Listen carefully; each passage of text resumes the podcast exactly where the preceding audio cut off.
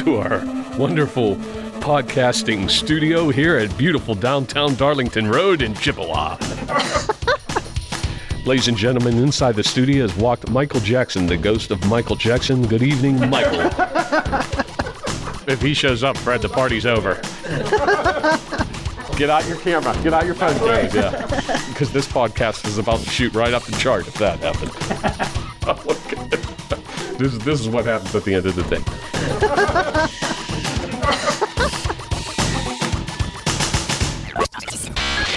This podcast is made possible by the Social Voice Project. Tony Lavorna's Legends and Lore podcast explores the history and tales of ghost stories, mysterious crimes, murders, UFOs, witchcraft, and other occult happenings, still thriving in the greater Ohio Valley region of Pennsylvania, West Virginia, Ohio, and beyond.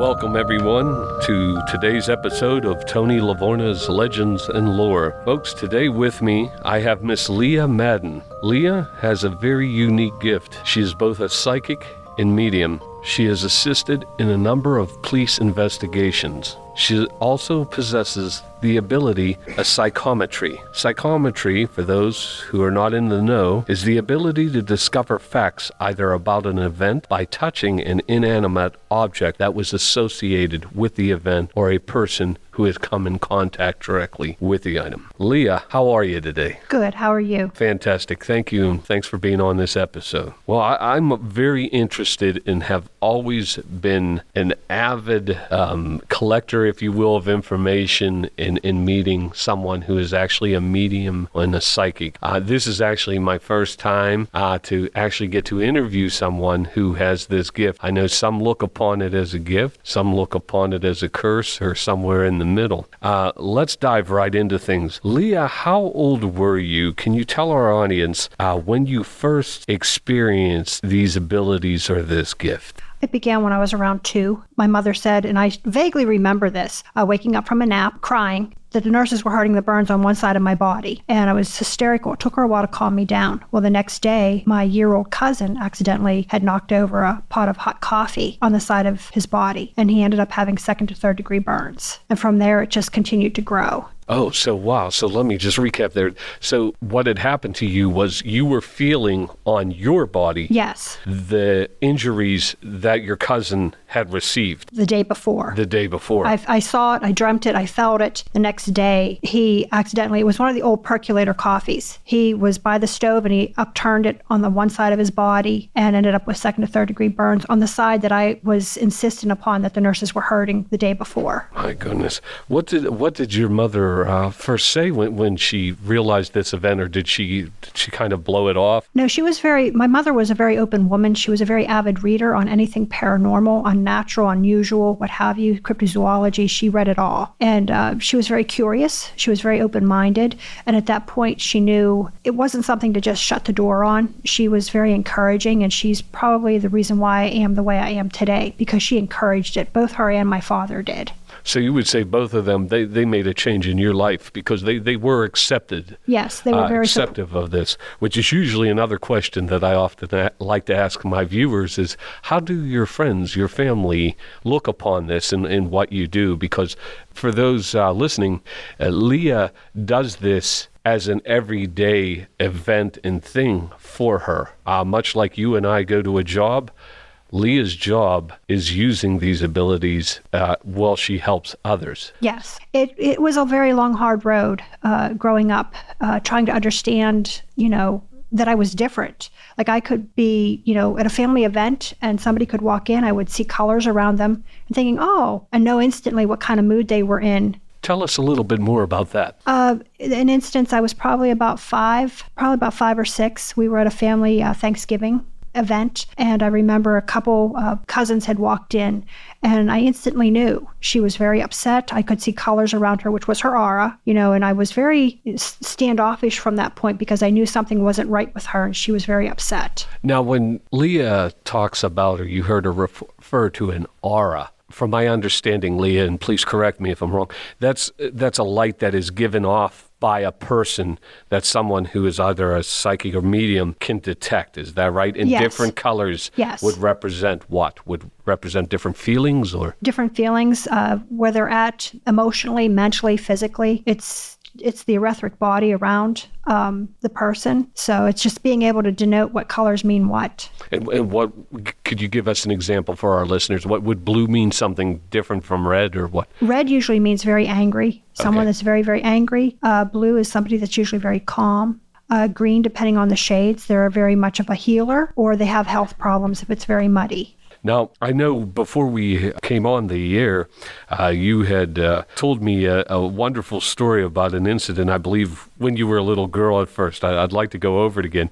I, I, I think you called it the captain's story. So, so tell our uh, listeners about the captain's story. It's one of my favorites. Uh, yeah, years ago, my, my, my parents had friends in uh, Washington area. They had a kennel.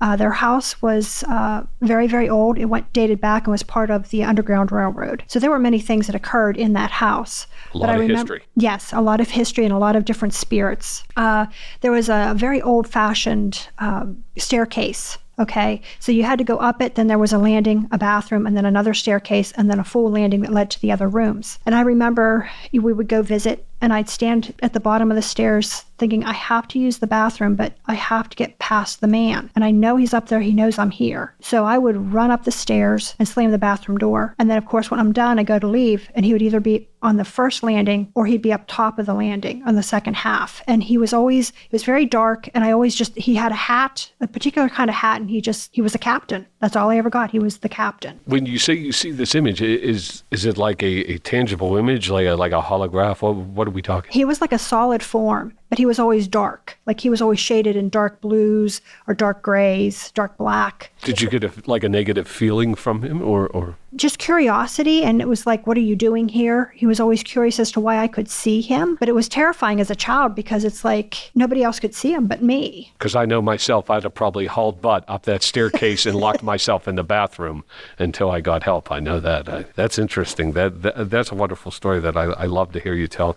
Tell our listeners a little bit too. It always intrigued me when someone is a medium or a psychic, and, and maybe you could start there for us. Could you give us a little bit, uh, perhaps elucidate, I guess, a little bit, and, and show us the difference between someone who's considered a psychic, someone who's considered a medium, and what the differences are? A, a psychic is more of a person that can see things. They can do readings. You know, they have the ability to see, you know, what, what has happened possibly in the past or what may happen in the future. Uh, they have a very high intuitive sense. A medium person that has direct contact and can speak with um, those that have passed on, um, deceased and you know deceased uh, loved ones, what have you, uh, spirits. Uh, and when you put the two together, it's basically it's a person, a psychic medium. They can do all of that. So it's like a multi. Yes, You yes. have you have multi abilities when, when you are a medium. Yes, yes. Okay, I see. And I'm- also an empath, so I pick up things on that end as well, picking up on emotions and feeling people and knowing what's going on around me. Now, with being an empath, I'm, I'm going to stop you there. Do you actually feel a physical pain being inflicted or, or on someone, or, or how does that work? What are the dynamics? I normally just pick up what they're feeling, like an emotional sense. I might pick up on their pain, depending on who the person is, if they're close to me. Um, but I normally pick up on their thoughts or like a, their feelings and what they might be going through emotionally. Earlier on, we, we spoke of uh, psychometry. Explain for us a little bit of how that works with you in, in what you do on a daily basis for people on Uh, psychometry, I can either take a picture of someone or an object, a piece of jewelry, whatever is, you know, is part of that person, and I can touch it and tell you or look at it, you know, as if it's a picture, if it's a picture of a person, um, about that person themselves, or touch an object and tell you what happened with that object, what's attached to the object. You know, I can tell you the emotions, what's going on with that particular person that had the object, that owned it. Wow, that's that's incredible. It truly is. How we already spoke that you you've conducted investigations on a daily basis. How many would you roughly say that you go through in a week or a day, or how does this work? Uh, it depends on the week. It depends on the season. Um, I do read the tarot. I do read regular decks. I do um, past life readings. So it's like a it's a mishmash of things that I do with my clients when they, you know, when they come to me. If I get a phone call, um, I might do anywhere from three to four a week, possibly, sometimes two a week.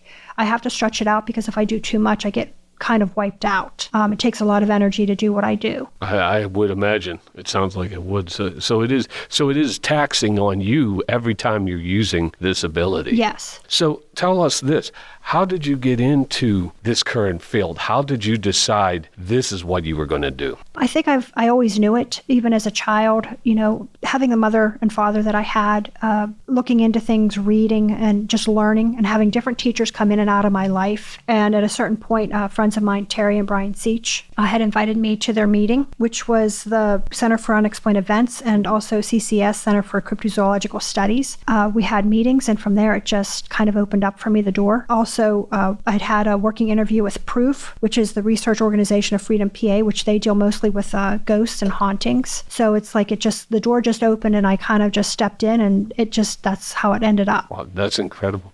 Can, can you tell our listeners perhaps about one of your more interesting cases or a case you'd like to talk about on the air. One was with proof. We had gone to a home residence somewhere in the area and it was just to do like a, an investigation there was some disturbances in the house and it concerned a three-year-old boy and he was being um, tormented more or less. So we had gone through the house. And as we go through, I walk into his room and it was like a major vortex. There were all kind of spirits in his his room. It was and what I call there was a terrifying man that would torment him, one of the spirits. It was like you look in his closet, it was like a revolving door. Then we went into the parents' room, and it was also re- the closet was like a revolving door, spirit after spirit after spirit. And at one point, I remember there were some people. Uh, we have a group and they have their equipment and so forth. And as I'm talking to each spirit that I'm seeing coming through, at one point I was like, oh, you have horns. At that point, there were a few people that kind of left because it did get kind of frightening because it wasn't just spirits, there was more to it. There was a lot of negative energy and an, and an entity that was very negative and not welcoming. Now, would that be considered a demon? I, am sorry, I'm a novice to this. I would say that particular one was a demon. And I remember going downstairs, and we weren't planning on doing any type of uh, cleansings. And I was like, I cannot leave knowing that this boy, this child, is being tormented. I don't care whether if I'm getting paid or not. This is going to get done. And I did. I did not get paid, but I was able to calm things down. Uh, I went in with the group that I'm with, and we saged. We did our blessings, and it seemed to settle things down. And when I had gone up after afterwards afterwards, I went back up to the boy's room to take bay leaves to put under his bed for protection. And the one spirit that he always talked about that would come to him it was a woman. She stepped up and she said thank you. Like i saw her. She was waiting for me. She said thank you because she always watched over him at night and tried to protect him. So it was it was very touching for me. I'm, I'm sure it sounds like it was fulfilling too you were able to help this family yes. and that child. Do you find often that your family and friends do, do they understand what you do I mean, from a from an outsider's point of view, obviously, the rest of us don't have have that gift or ability. I would say that my my friends are the most supportive people that I have. Uh, they're very supportive. They help push me. They help give me the support that I need to say, no, you can go ahead and you can do this. I'm very grateful for that. My family, uh, both my parents are now deceased. I'm an only child, and I have one or two family members that are supportive, but for the most part, they typically don't agree with what I do. It, it, it's very difficult because it's they're not accepting of who I am. What would you say was a, a turning point in your life with doing this? Because because I have to, I would have to assume that it has to be fulfilling too to be able to help people. Oh, a turning point! I've had many turning points. It seems like it went in increments as I got older, and it would grow. The gift would come in like different guises, different ways. It would grow and grow and grow. Uh, probably my turning point, which I don't want to get into it too much, was when Flight 427, prior to it going down, and then when it went down, and helping a lot of those that had been on board that had perished cross over. And it was a two week period. I think that was the first time that it was really a major turning point for me and realizing this is what I need to be doing. This is what I do. And this is who I am. That's most incredible.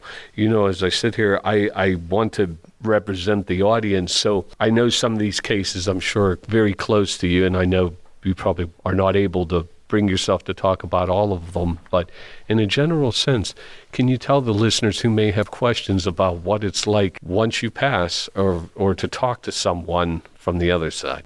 whether I go into an investigation, if it's a house investigation or what have you, or even if we're in the woods, or if I'm doing, you know, having a client come and sit in front of me and having a deceased loved one come through, it's very, very different each time, but it's very rewarding because it's not only allowing the person, especially if you have a client or someone that needs to talk to, say, a deceased father or a deceased sister, it gives them that closure. And it also helps the spirit on the other side say, I, I got to say what I needed to say to so and so help me tell them that I'm okay. You know, I'm all right. I'm with so and so over here on the other side. I'm happy. I'm doing things. I'm sorry. Please forgive me if, you know, if there were things involved with their death. So it's usually just a very emotional time dealing with both, but it's also very rewarding. What would you say? I, I, know you also have worked in conjunction from time to time with the authorities uh, to help try to with cases and such. W- what is that like from the, from your point of view? I mean, it's something that I it's very difficult. I usually do it from very very behind the scenes. I'm no, not normally like right up there with them. It's usually like somebody will come to me and say, "We need information. Can you give us information?" And I'll do what I can, and then they pass it on to the authorities. And usually it usually pans out. Ninety percent of the time, it pans out. Now that that totally is so interesting for me. Walk us through, and you don't obviously have to use the one from the police, but but walk us through like an investigation, or or, or when you are brought into a home or to help a person. What what is it you normally do as part of your everyday investigation? If I go into an investigation, whether it's with um, Q, CCS, or with proof, especially if it's at a building, okay, normally I am set aside into a different room, and the, the group, the rest of the group takes what they call the historical walk, the walk through, get a feel for the place. When I go in, I go in blind, and I'm kept in the background. Now, what do you mean for our listeners? You go in blind. You're saying no information? No information. I the only thing I've requested because of certain things that have happened. What am I coming into? Is it something negative? Is there something that I need to be aware of? Other than that, I don't know anything historically. I don't know, you know, I go in blind completely. Like I don't have any information pertaining to that particular building. Uh, one, in, in fact, was uh, it was a church in um, our surrounding area. We had gone in. It was a nighttime investigation. It's a historical church. I didn't know anything about it. Put me in the back luckily always with food.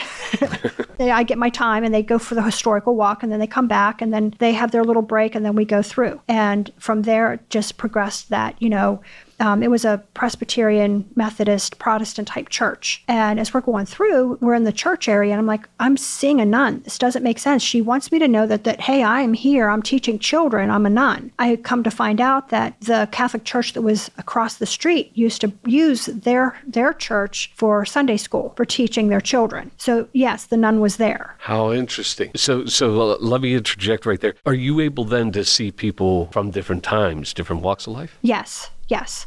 I see past, present. I mean, it's it's all the time. When I lived in South Carolina for about eight months in the Parris Island area, down in Beaufort, I remember living in the mobile home that I lived in. Um, this was many years ago, and you could hear the, the, the men on the battlefield. You could hear the soldiers crying and screaming at night. So it's just I've had many different different experiences at different places. Now, do you find that you try sometimes to, uh, as they say, shy away from certain areas because because of your abilities? Um, perhaps graveyards or say Gettysburg or somewhere where there has been a violent skirmish or war? Or... The only thing I try to shy away from is usually more of the negative energies. I, I, I don't necessarily enjoy working. I have and I do, but it's not something that it's an enjoyment for me. I have been to Gettysburg several times. I've had many, many different experiences. Was there any you'd like to share? I was with uh, friends. We had run at a bed and breakfast, uh, and we had gone up. And at the time, it was only like myself, my husband, and our friends. Uh, there were two, like there were four of us, and we got the pick of what room we wanted. So we go through and our friends picked their room and I go back and I was like, "Oh, this is no, let's go to this other room." Okay? So we stayed there for about 3 or 4 days and we go to check out and leave and the gentleman downstairs who owned the property, him and his wife, said, I just have a question. Why did you not pick that back bedroom? I was like, Because of the kids. There was too much noise. There were too many spirits. And they were running up and down the stairs. I never would have gotten sleep. I said, but the other room was okay because the guy was there and the woman kept walking her baby back and forth. And I and he just sat there, went completely white, and he said, You just described the original owners. My goodness. And that was back in the 1800s. That's their daily, what they were performing yes. probably in yes. life, their daily. Yes. That is tremendously incredible. Now, How would people get in contact with you if, if they needed to? Do, do you have something set up for that or? Uh, I just have my cards. Usually, I have somebody either call or send me a text. You know, if they're if they need help or they get through the groups that I'm affiliated with. Most fantastic. I understand you're going to be at the Butler uh, Paranormal Convention. You're going to be a speaker. Is that correct? Yes, I'm going to be a speaker. And and can you tell our listeners what the topic is going it's to be? It's going to be about vampires. Tell us a little bit about that in closing. Uh, let's see. I started when I was around 13, so I've got about 37 years experience of studying and researching and experiences on vampires. I consider myself a vampirologist. Okay, what what is a vampirologist exactly? What A vampirologist is someone that has studied and has has the knowledge understanding the different types of vampires, the the folklore, the medical aspects, having experiences. That's basically all it is. That's incredible. Well, that is incredible indeed. Tell me, if you can, in just a few short words, what was maybe one of your most uh, famous cases recently that, that you want to share? Uh, probably I had gone with Terry and Brian Seach. We had gone to Hinsdale House.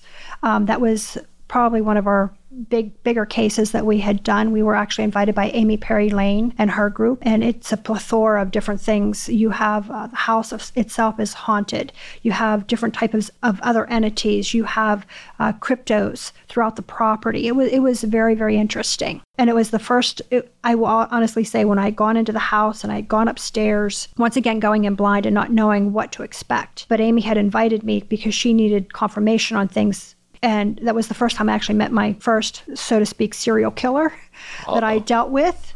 Um, it was very interesting. It was horrifying, but interesting at the same time. But the house was definitely haunted. The premises was also haunted. Like I said, there was a plethora of many different things that occurred on that land. Wow, that's incredible. Now, when you experienced these, uh, like you said, you you ran into a serial killer, experienced that. How does one handle that?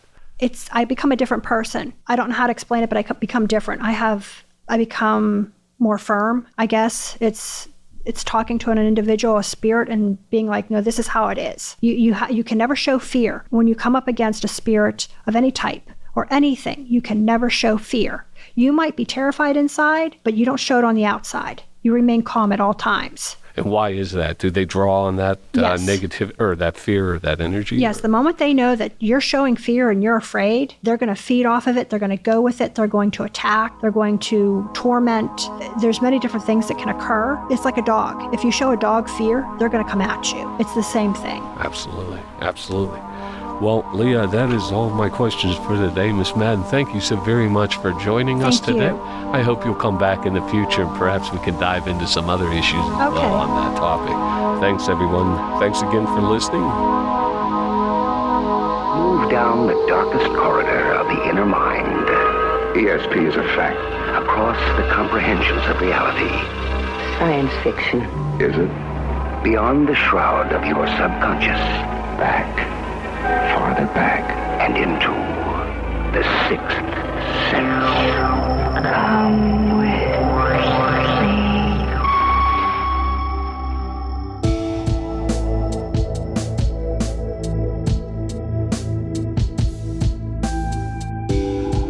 If you like what you've heard, be sure to like, rate, and review the show on your favorite podcast app.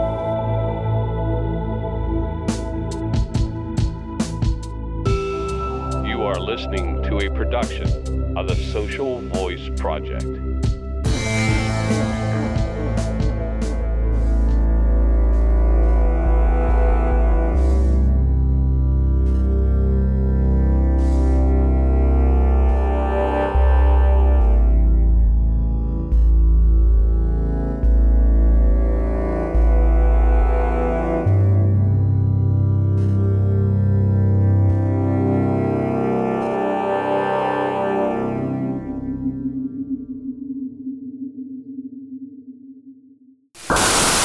This concludes our broadcast.